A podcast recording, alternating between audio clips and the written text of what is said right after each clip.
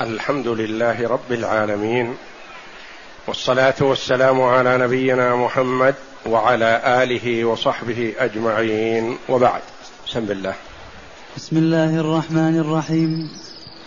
قال المؤلف رحمه الله تعالى: عن عبد الله بن عباس رضي الله عنهما قال: أعتم النبي صلى الله عليه وسلم فخرج عمر فقال: الصلاة يا رسول الله، رقد النساء والصبيان، فخرج ورأسه يقطر يقول: لولا أن أشق على أمتي أو على الناس لأمرتهم بهذه الصلاة هذه الساعة. هذا الحديث المتفق عليه، ورواه كذلك أهل السنن، عن عبد الله بن عباس حبر هذه الأمة وترجمان القرآن، وابن عم النبي صلى الله عليه وسلم الذي دعا له النبي صلى الله عليه وسلم بقوله: اللهم فقهه في الدين وعلمه التأويل، فكان آية في تفسير كتاب الله جل وعلا. يقول: أعتم النبي صلى الله عليه وسلم. العتمة هي الظلمة، ويراد بها أول ظلمة الليل بعد غياب الشفق الأحمر، فوقت صلاة المغرب من غروب الشمس إلى غياب الشفق، ثم إذا غاب الشفق الأحمر دخل وقت صلاة العشاء. ولصلاة العشاء وقتان: وقت اختيار ووقت ضرورة. وقت اختيار إلى ثلث الليل الأول أو إلى نصفه الأول، ووقت الضرورة إلى طلوع الفجر الثاني، يعني إلى دخول وقت صلاة الفجر.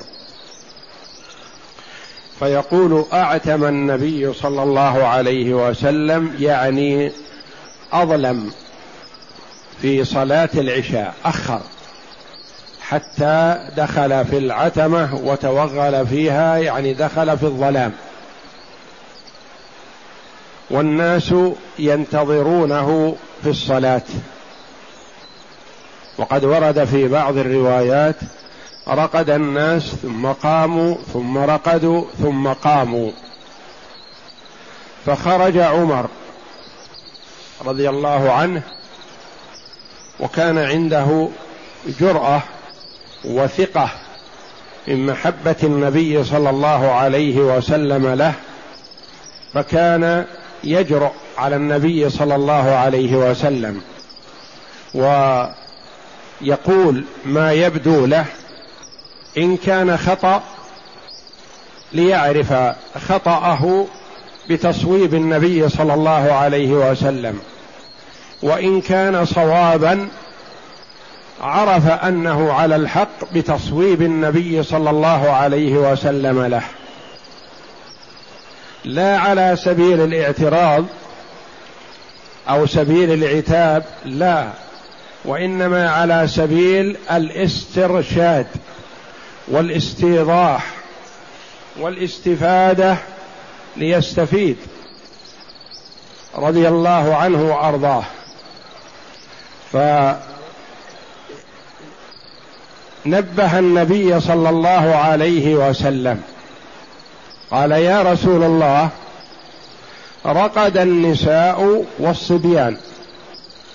وفي قوله رضي الله عنه رقد النساء والصبيان، أخذ منه العلماء دلالة على أن النساء يحضرن صلاة العشاء مع النبي صلى الله عليه وسلم، وكذلك الصبيان. ومن المعلوم أن هذين الصنفين لا تجب عليهما صلاة الجماعة، وإنما يحضرانها، وأنه يراعى من يحضر حتى وإن كانت لا تجب عليه صلاة الجماعة. رقد النساء والصبيان، لأن النساء والصبيان لا يتحملون السهر والتأخر في الليل. وقيل إن قوله رضي الله عنه رقد النساء والصبيان يعني أن النساء والصبيان كانوا ينتظرون ذويهم الذين هم في المسجد، فينتظرونهم لا يناموا حتى يأتوا، وإنه يشق عليهم طول الانتظار. فنبه عمر رضي الله عنه النبي صلى الله عليه وسلم على هذه الناحية، إن النساء والصبيان ينتظرون ذويهم في البيوت، وأنهم لا ينامون حتى يأتوا، وإن الرجال تأخروا عليهم. فيجوز أن المراد بالنساء والصبيان الذين هم في المسجد أو الذين هم في البيوت، وأن مراعاة هؤلاء من الصنف من الضعفة أنه يراعى، ولهذا راعاهم الإسلام في كثير من الأحوال. في الانصراف من مزدلفة بعد منتصف الليل للضعفة من النساء والصبيان وكبار السن ونحوهم. وكذلك في صلاة العيد أن النبي صلى الله عليه وسلم قد يخلف من يصلي بالضعفة في مسجده صلى الله عليه وسلم، وهكذا تستحب مراعاة الضعيف من الرجال والنساء والصبيان لترغيبهم في الخير.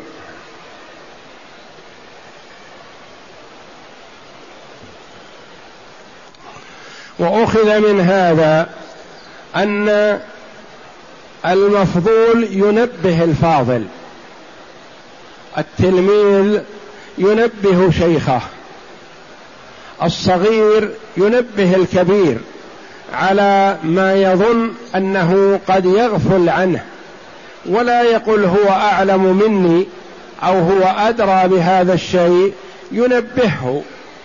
فإن كان هناك فائدة استفادها الصغير من الكبير، وإلا تنبه الكبير لما ينبهه له الصغير، فلا حرج في هذا.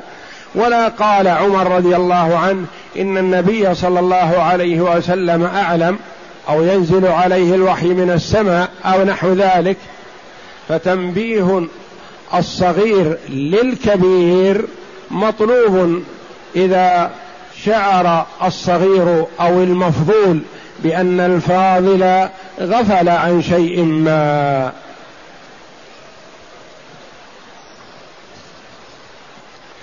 فخرج رسول الله صلى الله عليه وسلم ورأسه يقطر، يعني خرج مغتسلا صلى الله عليه وسلم، رأسه يقطر ماء من أثر الاغتسال، دلالة على أنه صلى الله عليه وسلم لم يكن نائما ولم يكن غافلا، وإنما هو مستيقظ وعالم بذلك. ثم نبه عمر وغيره على الحكمة في التأخير. يقول في حال خروجه صلى الله عليه وسلم: لولا أن أشق على أمتي أو على الناس. الراوي لا يدري، شك هل قال النبي صلى الله عليه وسلم على أمتي أو قال على الناس، فأتى بالأمرين، لأنه لا يدري، توهم أو شك هل قال كذا أو قال كذا، فأتى باللفظين معا. لولا أن أشق على أمتي لأمرتهم بهذه الصلاة هذه الساعة، أي صلاة العشاء، لأمرتهم بهذه الصلاة هذه الساعة، يعني هذا الوقت المتأخر، لا عند غياب الشفق بل بعد ذلك، بعدما مضى جزء من الليل. ولكنه صلى الله عليه وسلم خاف المشقة عليهم فبادر في الصلاة. وأخذ من هذا أن الأمر إذا كان هناك شيء فاضل ومفضول، لكن الفاضل قد يترتب عليه مشقة على العامل أو غيره، أنه له أن يأتي به مفضولا مراعاة للمشقة. فالنبي صلى الله عليه وسلم خشي من تأخير الناس باستمرار في صلاة العشاء أن يكون في ذلك مشقة عليهم، فبادر وأخر أحيانا ليعلموا الفضيلة، ولئلا يفرض عليهم التأخير. فقد تخلف صلى الله عليه وسلم عن صلاة التراويح في رمضان بعدما قام 3 ليال، تخلف صلى الله عليه وسلم عن الناس ولم يخرج إليهم خشية أن تفرض عليهم فيحصل بذلك مشقة. تأخر عن صلاة العشاء لبيان الوقت الفاضل، وبادر في أغلب الأيام حتى لا يشق على الناس. ولربما إذا تأخر الناس بهذه الصلاة أن يفرض عليهم التأخير فيشق عليهم، وهو عليه الصلاة والسلام يتوقف كثيرا بكثير من الأعمال وإن كان فاضلا مستحبا لديه، خشية أن يشق على الناس، كما قال صلى الله عليه وسلم في السواك: لولا أن أشق على أمتي لأمرتهم بالسواك عند كل وضوء، وفي حديث عند كل صلاة. ودخل صلى الله عليه وسلم الكعبة، ثم بعدما خرج تمنى أن لو دخل، أن لو لم يدخل عليه الصلاة والسلام. تقول عائشة رضي الله عنها: خرج من عند رسول الله صلى الله عليه وسلم مسرورا ثم عاد كئيبا، فقلت: ما لك يا رسول الله؟ فقال: دخلت الكعبة فخشيت أني شققت على أمتي. يعني في دخوله الكعبة أن الناس يحرصون على دخول الكعبة فيشق عليهم ذلك، وربما لا يتيسر لهم. فهو صلى الله عليه وسلم دخلها وتمنى أن لو لم يدخلها لئلا يشق على الأمة. وحينما طلبت منه عائشة رضي الله عنها أن تصلي في الكعبة داخل الكعبة، أخذ صلى الله عليه وسلم بيدها وأدخلها الحجر وقال: صلي ها هنا، يعني هذا من الكعبة. فمن المعلوم أن مقدمة الحجر من الكعبة، قبل أن ينحني جدار الحجر ذاك من الكعبة، فمن صلى فيه كأنما صلى داخل الكعبة. فهو صلى الله عليه وسلم بإمكانه أن يدخل عائشة الكعبة ويجعلها تصلي فيها، لكنه أراد ألا يشق على الناس، فأخبرها صلى الله عليه وسلم بأن صلاتها في الحجر كصلاتها في الكعبة. لولا أن أشق على أمتي أو على الناس لأمرتهم بالصلاة لأمرتهم بهذه الصلاة، يعني صلاة العشاء، هذه الساعة، يعني هذا الوقت المتأخر من الليل. ومن المعلوم أن صلاة العشاء تأخيرها أفضل كما هو رأي الجمهور، ويرى بعضهم أن التقديم أفضل، لأن النبي صلى الله عليه وسلم لما سئل عن أفضل الأعمال أجاب بعد الإيمان بالله قال الصلاة على وقتها، أي في أول وقتها. نقول هذا عام في جميع الصلوات، الصلاة في أول وقتها عام، ويستثنى من ذلك صلاة العشاء لأنه ورد بخصوصها أن تأخيرها أفضل، كما ورد في الإبراد عند شدة الحر، فيكون هذا مخصص لما تقدم من العموم في أن أفضل الأعمال الصلاة على وقتها. نعم. باب في شيء من مكروهات الصلاة. باب في شيء من مكروهات الصلاة. الحديث 50. عن عائشة رضي الله عنها عن النبي صلى الله عليه وسلم قال: إذا أقيمت الصلاة وحضر العشاء فابدأوا بالعشاء. وعن ابن عمر نحوه. ولمسلم عن عائشة رضي الله عنها قالت: سمعت رسول الله صلى الله عليه وسلم يقول: لا صلاة بحضرة الطعام ولا وهو يدافعه الأخبثان. هذان الحديثان عن عائشة رضي الله عنها، الأول الحديث متفق عليه عن النبي صلى الله عليه وسلم قال: إذا أقيمت الصلاة وحضر العشاء فابدأوا بالعشاء. وعن ابن عمر نحوه.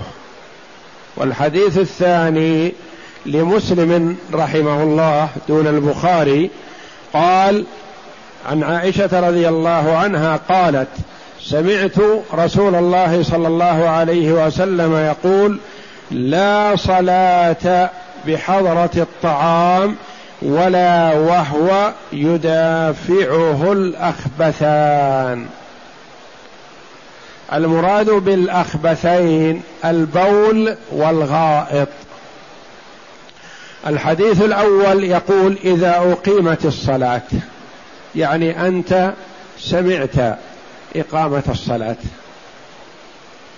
وأنت في حاجة إلى الطعام، والطعام حضر، أنه قال وحضر العشاء، فلا يخلو إما أن تذهب إلى الصلاة وأنت مشغول البال بنفسك جائع، وربما يكون بالك مع عشاك، أو تتعشى ثم تلحق الصلاة بعد ذلك وأنت مطمئن وأنت مقبل على صلاتك، لا يوجد ما يصرفك عن الإقبال عليها والخشوع فيها والتذلل بين يدي الله جل وعلا. قال النبي صلى الله عليه وسلم: إذا أقيمت الصلاة وحضر العشاء فابدأوا بالعشاء. أخذ من هذا العلماء رحمهم الله أن الصائم إذا حضر عشاه وأقيمت الصلاة فأن له أن يتعشى ولو فاتته صلاة الجماعة. وقالوا هذا في الصائم ونحوه. لما قلتم في الصائم؟ قالوا لأن النبي صلى الله عليه وسلم قال وحضر العشاء، ولم يقل وحضر الطعام، ولم يقل وحضر الغداء أو العشاء، قال وحضر العشاء، فقوله صلى الله عليه وسلم وحضر العشاء أخذ منه جمهور العلماء أن المراد الصائم، والصائم يكون في توق وفي شوق إلى العشاء والطعام، وربما يكون جائع جوعا شديدا يشغله عن صلاته. فقال عليه الصلاة والسلام من شفقته على أمته ومن رغبته صلى الله عليه وسلم في أن يقبل العبد على صلاته قال: فابدأوا بالعشاء، يعني كل ما يكفيك ثم الحق الصلاة، إن أدركتها فالحمد لله، وإلا فأنت معذور في هذه الحال في ترك والتخلف عن صلاة الجماعة. قال العلماء: ولا ينبغي للمرء أن يتخذ ذلك ديدنا له. وقال بعضهم: إن هذا خاص فيما إذا وضع العشاء بين يديه، لأنه قال وحضر العشاء، يعني وضع بين يديه ثم سمع الإقامة، إن قام فيكون باله مع عشاه، هو في شوق إليه أولا، ثم هو قد يخاف عليه لا يدري ماذا يعرض له، فقد يفوت عليه أو يحرم منه. فأمره النبي صلى الله عليه وسلم بأن يريح باله نحو عشاه فيتعشى ثم يلحق الصلاة.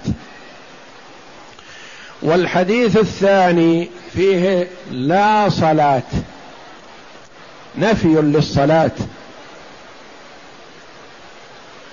بحضرة الطعام مثل الأول، إلا أنه قال فيه بحضرة الطعام ولم يقل العشاء، فيشمل الغداء والعشاء، ويشمل الطعام المقدم للمرء في أي وقت من أوقات الصلاة. قالوا: إذا كان في حاجة إليه وحضر الطعام. بعضهم قال: إن المراد الصائم، لأن هذا قال حضر الطعام، وفي الحديث الأول المتفق عليه قال حضر العشاء، فيفسر قوله حضر الطعام بقوله وحضر العشاء الذي هو عشاء الصائم. وقوله لا صلاة أخذ بعض العلماء ومنهم شيخ الإسلام ابن تيمية رحمه الله والظاهرية على أن الصلاة لا تصح إذا صليت في حال التوق والاشتياق إلى الطعام وفي حالة مدافعة البول والغائط. قال: لا يصح.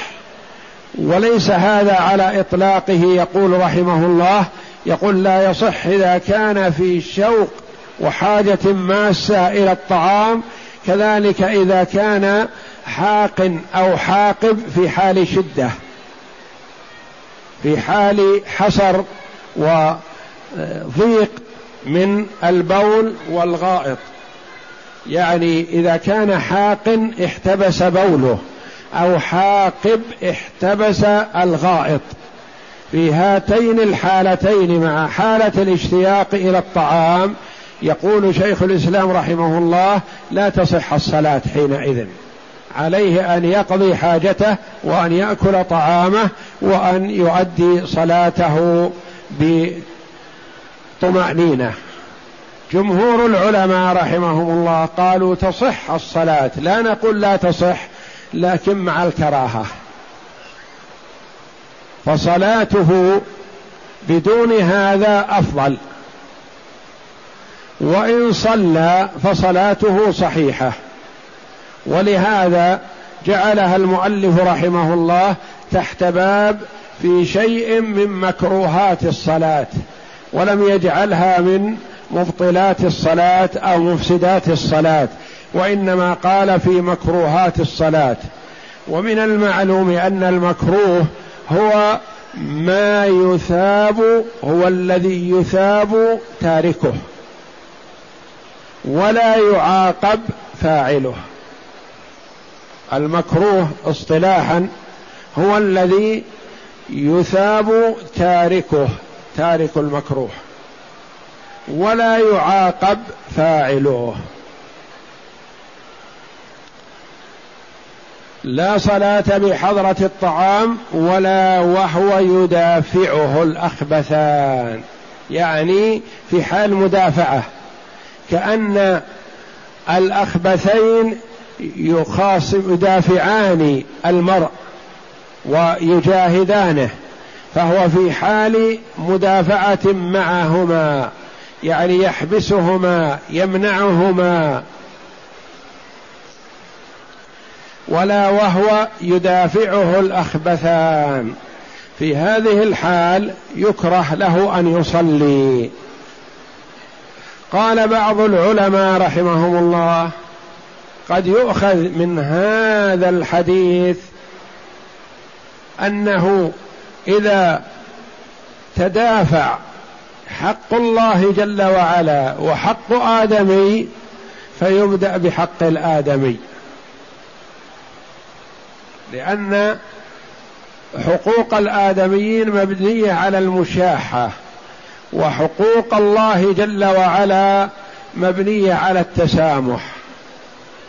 جمهور العلماء قالوا لا، ليس هذا بصحيح، فلا يبدأ بحق الآدمي قبل الصلاة، وإنما هذا من كمال الاعتناء بحق الله جل وعلا.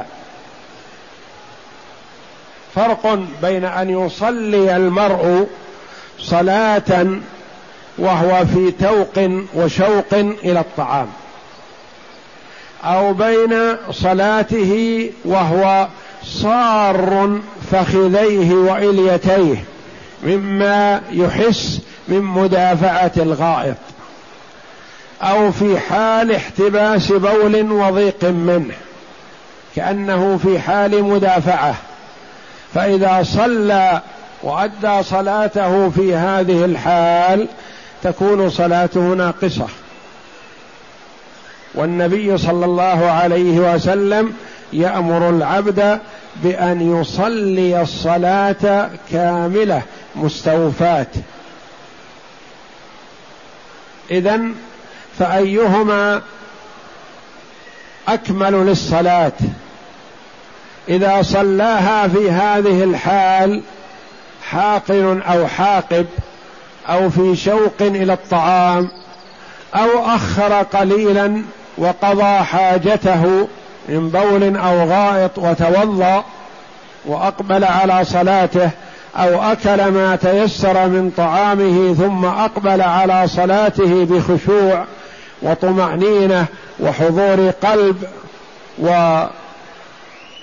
واطمئنان في الصلاة، لا شك أن اطمئنانه وخشوعه وحضور قلبه مأمور هو بذلك ومرغب فيه، ويزيد من كمال الصلاة.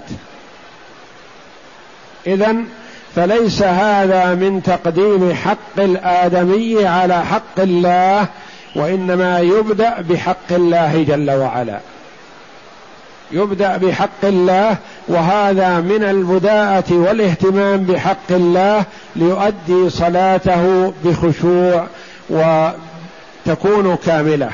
وقد ورد في الحديث أن المرأة ربما خرج من صلاته وليس له إلا عشرها، ليس له إلا نصفها إلا ثلثها إلى أن قال إلا عشرها، وذلك بحسب إقباله على صلاته وطمأنينته وحضور قلبه وخشوعه بين يدي الله جل وعلا وتدبره للقراءة وتأمله للتسبيح والتكبير وتعظيم الله جل وعلا، فتكون كاملة وتصعد لها نور وتفتح لها أبواب السماء وتقول حفظك الله كما حفظتني، أو تصعد فلا تفتح لها أبواب السماء وتلف كما يلف الثوب الخلق ويرمى بها وجه صاحبها وتقول ضيعك الله كما ضيعتني.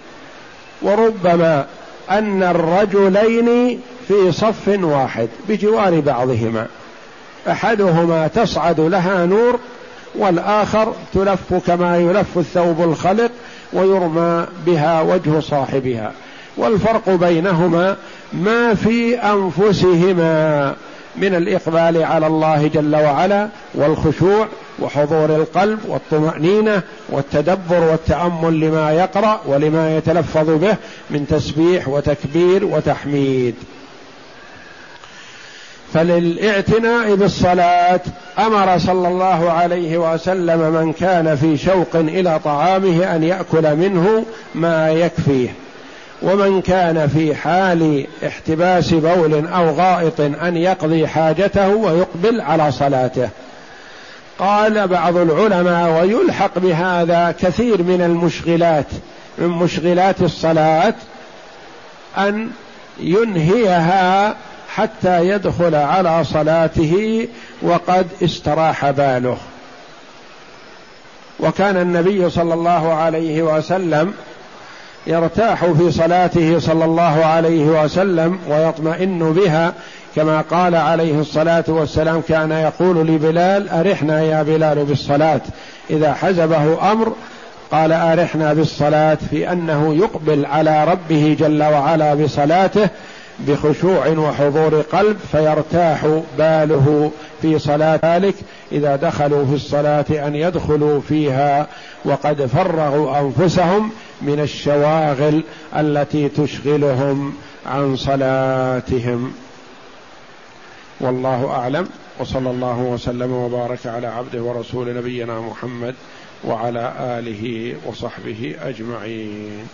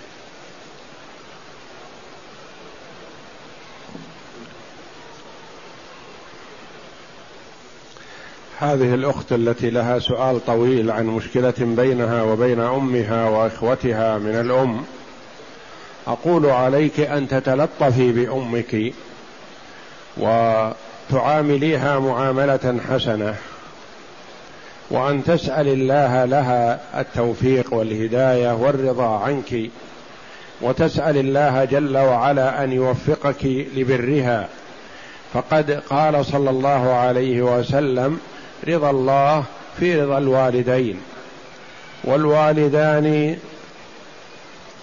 لهما حق عظيم، فليست معاملتهم معاملة الند أو المساوي أو مثل معاملة الأخ أو معاملة الأخت أو نحو ذلك، لهما حق، حتى في حال كفرهما الله جل وعلا أوصى بهما.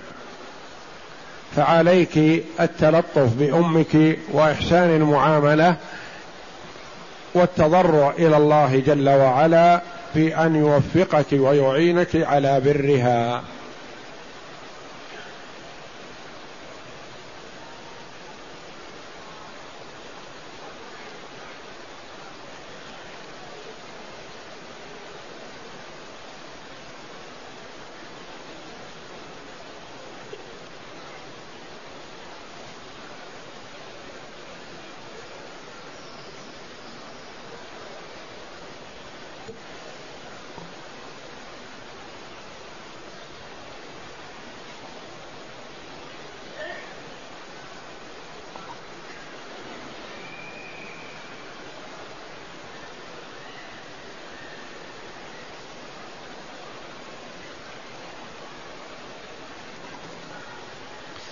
يقول السائل: هل يجوز للمسافر أن يصلي الفجر قبل الفجر ب10 دقائق؟ لا يجوز لا للمسافر ولا للمقيم أن يؤدي أي صلاة قبل وقتها، سوى من يسوغ له الجمع له أن يجمع الظهر والعصر في وقت الظهر والمغرب والعشاء في وقت المغرب. وأما صلاة الفجر فلا يجوز تقديمها عن وقتها ولا بشيء يسير، لا تصح ولا تتم، وكأنه لم يصلي إذا صلاها قبل الفجر ولو بشيء يسير ما صحت صلاته، لأن الله جل وعلا يقول: إن الصلاة كانت على المؤمنين كتابا موقوتا، مفروضا في أوقات محددة، ما يجوز لنا أن نقدمها على وقتها، كما لا يجوز لنا أن نؤخرها عن وقتها إلا لضرورة، إلا لعذر، أو من يباح له ذلك كمن يباح له الجمع. يقول: ما ضابط الضرورة لصلاة العشاء؟ صلاة الضرورة يعني نقول وقت العشاء له وقتان، وقت اختيار يعني يجوز لك أن تؤخر، بل أفضل لك أن تؤخر صلاة العشاء إذا كنت أنت وجماعتك معا تصلون جميع وتؤخرون ذلك، فلكم أن تؤخروا ولو من غير حاجة احتسابا إلى ثلث الليل الأول. وأما ما بعد منتصف الليل فلا يجوز إلا لضرورة، كأن يكون الإنسان مثلا يبحث عن ماء أو يبحث عن ثياب أو في انتظار رفقة أو نحو ذلك، لسبب من الأسباب له أن يؤخر لأنه ما هو في الوقت. ومثل كذلك وقت العصر له وقتان، وقت اختيار وهو ما دامت الشمس بيضاء، ووقت ضرورة عند اصفرار الشمس واحمرارها.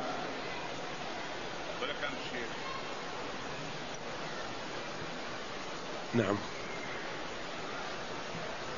يقول: بعض النساء والرجال يصلون في الساحة الخلفية مع أن من داخل المسجد الحرام فيه صفوف لم تكتمل.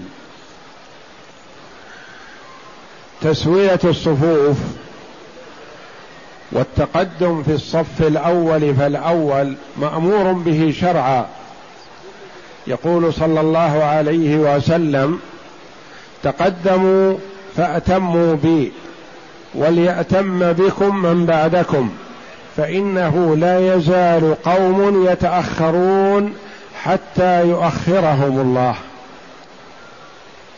وقال صلى الله عليه وسلم: خير صفوف الرجال أولها وشرها آخرها، وخير صفوف النساء آخرها وشرها أولها. فالرجال يتأكد في حقهم أن يتقدموا وأن يتموا الصف الأول فالأول، والنساء يتأخرن ويكن في مؤخرة الصفوف داخل المسجد لا خارجه، بل داخل المسجد لأنه أستر لهن، يكن في مؤخرة الصفوف داخل المسجد ولا يصلين خارج المسجد.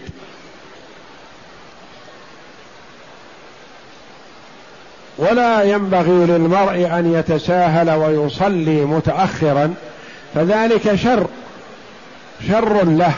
خير صفوف الرجال أولها وشرها آخرها، ترضى بأن تكون في الشر؟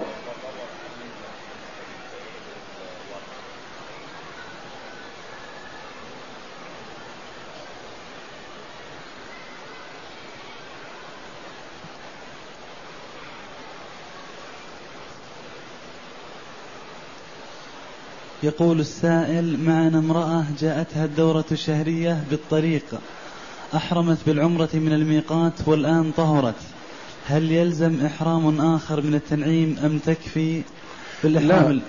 لا يلزم لها سوى أن تغتسل من حيضها وتطوف بالبيت وتسعى بين الصفا والمروة وتقصر من رأسها وقد حلت من عمرتها، هي على إحرامها.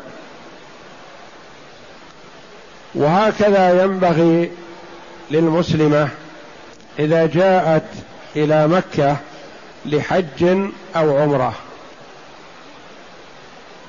وحادت الميقات فتحرم منه حتى وإن كانت حائض أو كانت نفساء، وتدخل مكة ولا تطوف بالبيت حتى تغتسل من حيضها وتجتنب حال انتظارها وحال حيضها، تجتنب ما يجتنبه المحرم، لا تمس طيبا ولا تقلم ظفرا ولا تأخذ من شعر ولا يستمتع منها زوجها بشيء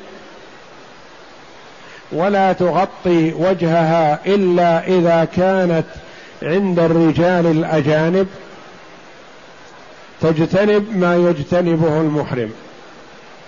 فإذا انقطع دمها تغتسل الاغتسال الكامل ثم تؤدي عمرتها، طواف والسعي والتقصير، ثم حلت من عمرتها.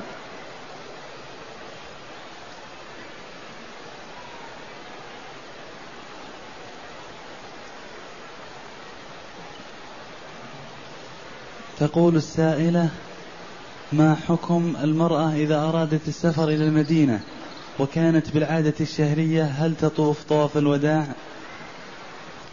يسقط طواف الوداع عن الحائض والنفساء سواء كانت في الحج أو في العمرة، ليس عليها طواف وداع.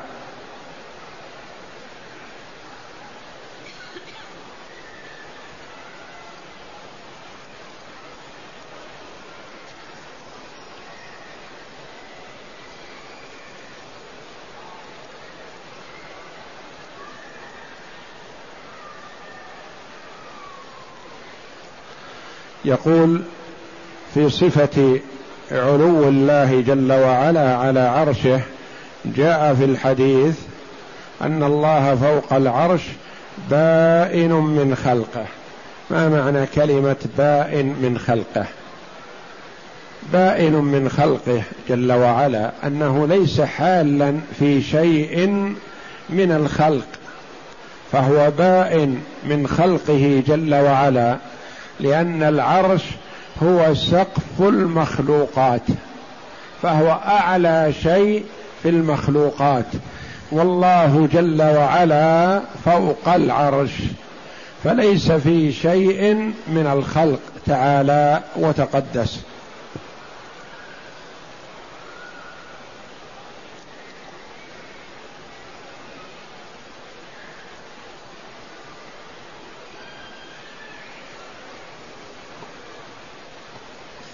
يقول السائل: أبلغ من العمر 13 سنة، سرق شاة وأكلها وتاب إلى الله، والآن يعرف صاحب الشاة، ولكن إذا أخبره بذلك قد يترتب عليه ضرر من ذلك، فماذا يفعل؟ عليه أن يوصل الحق إلى صاحبه. إن كان يظن أن صاحبه يسامحه إذا استسمحه أو يرضى بالقيمة إذا دفعها له فيفعل ذلك، وإن كان يظن أنه لا يسامحه أو لا يرضى بالقيمة أو لربما اتهمه باتهامات كثيرة، فعليه أن يوصل قيمة الشاة إلى صاحبها بأي وسيلة، يرسلها مع شخص يثق به، أو هو يسلمها له ويقول أحد الناس سلمني هذا المبلغ أمرني بأن أوصله إليك لأنه دخل عليه وهو يخصك. المهم أن يوصل الحق إلى صاحبه بأي طريقة يراها مناسبة، ولا يسكت أو يقول كما يفعل بعض الناس، يقول أتصدق بقيمة الشاة. لا يا أخي، أنت تتصدق بشيء يخصك حسن، لكن شيء يخص غيرك ما تتصدق به، لم يوكلك في التصدق عنه، تصدق من مالك. أما حق صاحبك فرده إليه بأي طريقة تراها مناسبة.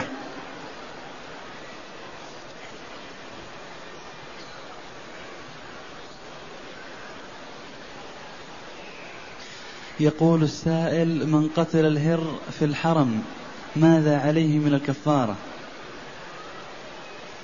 نعم. يقول: من قتل الهر في الحرم ماذا عليه من الكفارة؟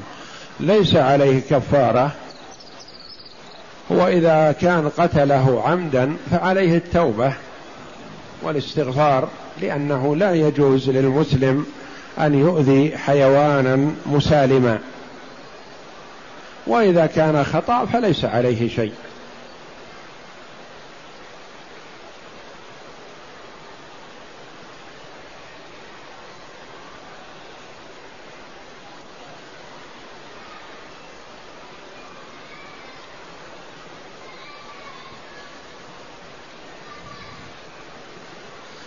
يقول السائل: بنتي عمرها 13 سنة، هي حائض، واليوم 7 اغتسلت وطافت وسعت، وفي الشوط 6 أحست بنزول الدم مرة أخرى، مع العلم أنها قصت وحلت الإحرام.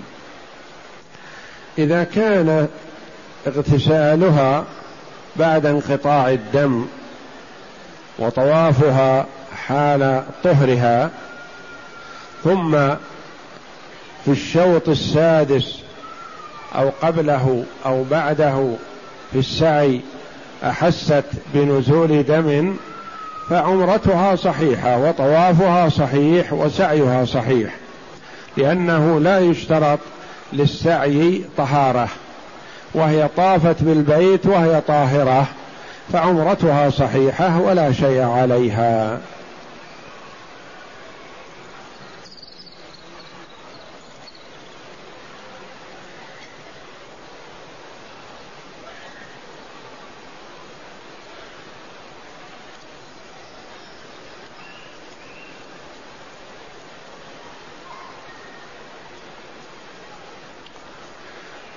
يقول: اشتريت ثوبا من بائع ثم ذهب أو أخذ البائع قبل أن أسلمه القيمة، وأقول: عليك أن تحرص على إيصال القيمة إليه، لعلك تجده في مكانه بعد ذلك.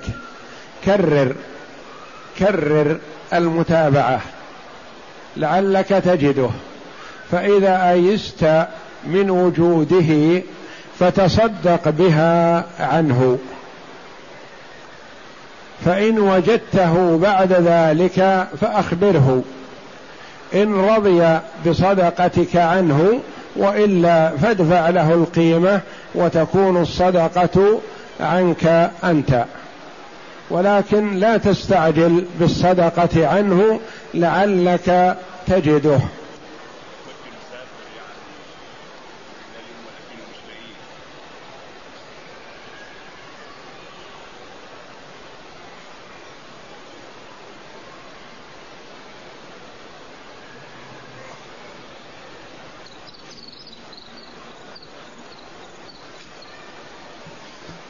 يقول السائل: في قريتنا أئمة المساجد فيهم عباد القبور وفيهم كهان، فإذا تركت الصلاة خلفهم لا أستطيع دعوتهم إلى الحق وإلقاء الدروس في المسجد، فماذا أفعل؟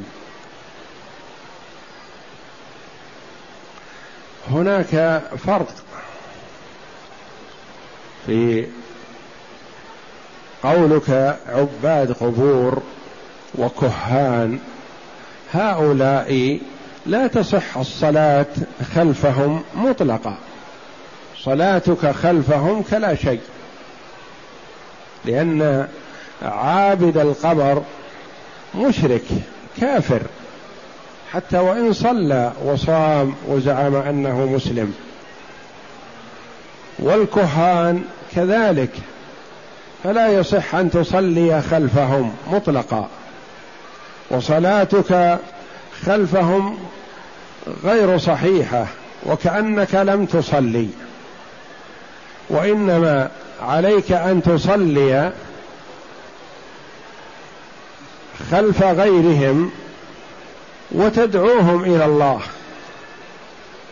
أو تعمل ما تستطيعه نحو إبعادهم عن المسجد، لأنه لا يجوز أن يتولى المسجد من عباد القبور أحد، لأن عابد القبر مثل المشرك مثل كفار قريش. هل يصح أن تصلي خلف أبي جهل أو أبي لهب؟ هؤلاء كفار كذلك عباد القبور، إذا كان يعبد صاحب القبر، إلا أن أولئك يعرفون المعنى حقيقة ويعرفون التوحيد فتركوه وأشركوا بالله. أولئك كفار قريش يعرفون التوحيد، يعرفون معنى لا إله إلا الله لأنهم عرب فصحاء، يعرفون معنى الكلام العربي، فهم لم يقبلوا كلمة التوحيد. وهؤلاء مشركو زماننا كما يقول الإمام المجدد رحمه الله الشيخ محمد بن عبد الوهاب، مشركو زماننا يجهلون، يشركون ويظنون أنهم مسلمون، هؤلاء كفار. إذا طلب من صاحب القبر شيئا ما كفر بالله وخرج من الإسلام، فهؤلاء لا تصح الصلاة خلفهم مطلقا، وعليك دعوتهم، وعليك السعي لإبعادهم عن إمامة المسجد أو تولي المسجد وهو بهذه الصفة إن استطعت، وإلا فاتركهم، وحذر إخوانك المسلمين من الصلاة خلفهم.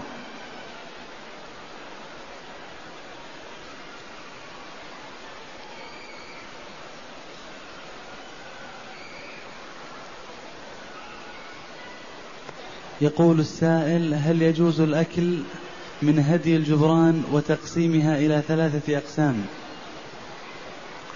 هدي الجبران لا يقسم إلى 3 أقسام، هو قسم واحد فقط للفقراء، لفقراء الحرم خاصة، والمراد بفقراء الحرم المقيمون بمكة الموجود بمكة، حتى وإن كان الآن نزل، الآن دخل مكة يعتبر من فقراء الحرم، ولا يأكل منه صاحبه حتى وإن كان فقيرا، وإنما يطعم منه رفقته إذا كانوا فقراء، إذا كانوا الرفقة فقراء فيعتبرون من فقراء الحرم، أما هو فلا يأكل من هدي الجبران، وإنما الذي يأكل منه هدي التمتع وهدي القران وهدي التقرب إلى الله جل وعلا، هدي التطوع غير هذه. وأما هدي الجبران الذي هو نتيجة فعل محظور أو ترك واجب فلا يأكل منه صاحبه ولا يأكل منه الغني.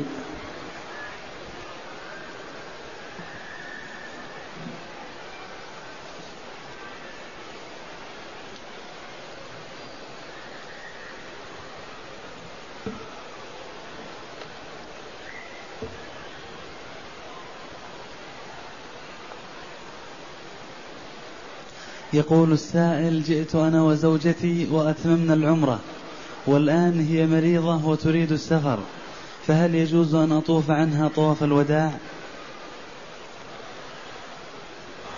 لا يجوز للمرء أن يطوف طواف الوداع ولا غيره من الطواف عن غيره، وإنما إذا استطاعت أن تطوف، وإلا راكبة أو محمولة، مع العلم بأن العلماء رحمهم الله لم يوجبوا طواف الوداع للمعتمر، فبعضهم يرى وجوبه وبعضهم يرى عدم وجوبه، ومن يرى الوجوب وعدم الوجوب كلهم لا يقولون لا يلزم بتركه هدي، لا يلزم بتركه هدي، لو تركه المعتمر فلا يلزمه شيء، فإذا شق عليه ولم يستطعه فلا شيء عليه إن شاء الله.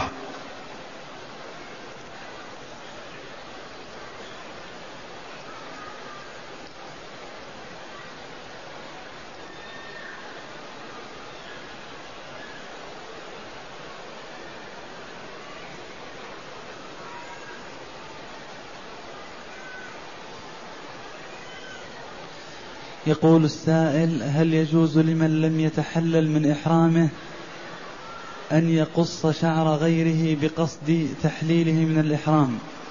نعم، يجوز للمرء أن يقصر من أخيه، أو المرأة تقصر من أختها من شعرها، وإن لم يتحلل الذي يقصر من أخيه لا حرج في هذا، لأن المرء منهي أن يأخذ شيئا من شعره قبل أن يتم عمرته، أما أن يقصر لغيره من شعره فلا بأس بذلك.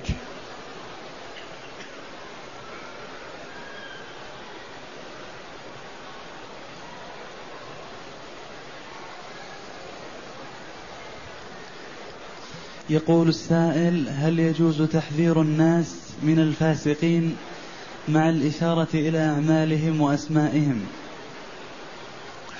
التحذير من الفساق مأمور به شرعا، لكن التسمية، تسمية المرء فاسق مثلا، لا تقل عنه إنه فاسق إلا بعد التأكد من ذلك، لأنك قد تظن أنت فسقه والحقيقة ليست كذلك، وإنما التحذير على العموم، ولا تسمي إلا من تتيقن شره فتحذر منه باسمه.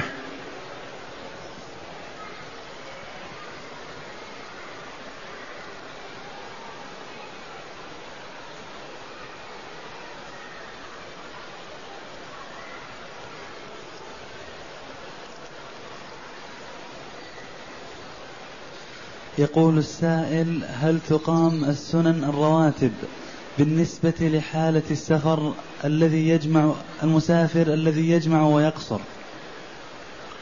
كان النبي صلى الله عليه وسلم إذا سافر ترك السنن الرواتب سوى سنة الفجر والوتر، كان عليه الصلاة والسلام لا يتركهما لا حضرا ولا سفرا، سنة الفجر وصلاة الوتر، وأما ما عدا ذلك كالرواتب قبل الظهر وبعد الظهر وبعد المغرب وبعد العشاء، كان إذا سافر عليه الصلاة والسلام تركهما، وكان يقول عليه الصلاة والسلام: إذا مرض العبد أو سافر كتب له ما كان يعمل صحيحا مقيما. فإذا كان المرء من عادته أن يصلي صلاة الضحى مثلا وتركها لسفره، فإن الله جل وعلا يكتبها له. إذا كان من عادته أن يقوم شيئا من الليل وترك قيام الليل لسفره، فإن الله جل وعلا يكتب له ذلك. وإن كان من عادته أن يحافظ على الرواتب قبل الظهر وبعد الظهر وبعد المغرب وبعد العشاء، وترك هذه الرواتب من أجل سفره أو مرضه فإن الله جل وعلا يكتبها له.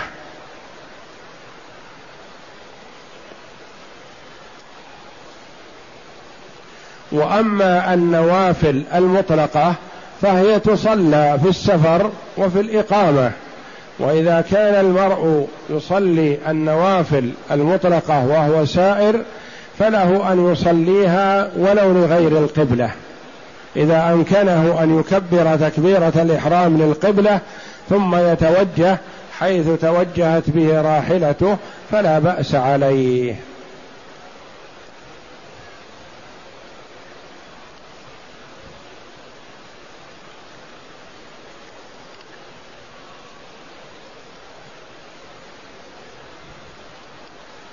يقول السائل: ما حكم ختان البنت؟ ختان البنت مكرمة ومستحب وليس بواجب كختان الذكر. الذكر ختانه واجب ويجب عند البلوغ ويستحب قبل ذلك، وهذه من المسائل التي يعايا بها فيقال مستحب أفضل من الواجب. نعم، الختان يجب عند البلوغ ويستحب قبل ذلك، والاتيان به حال الاستحباب أفضل من الاتيان به حال الوجوب. وأما البنت فيستحب في حقها وليس بواجب.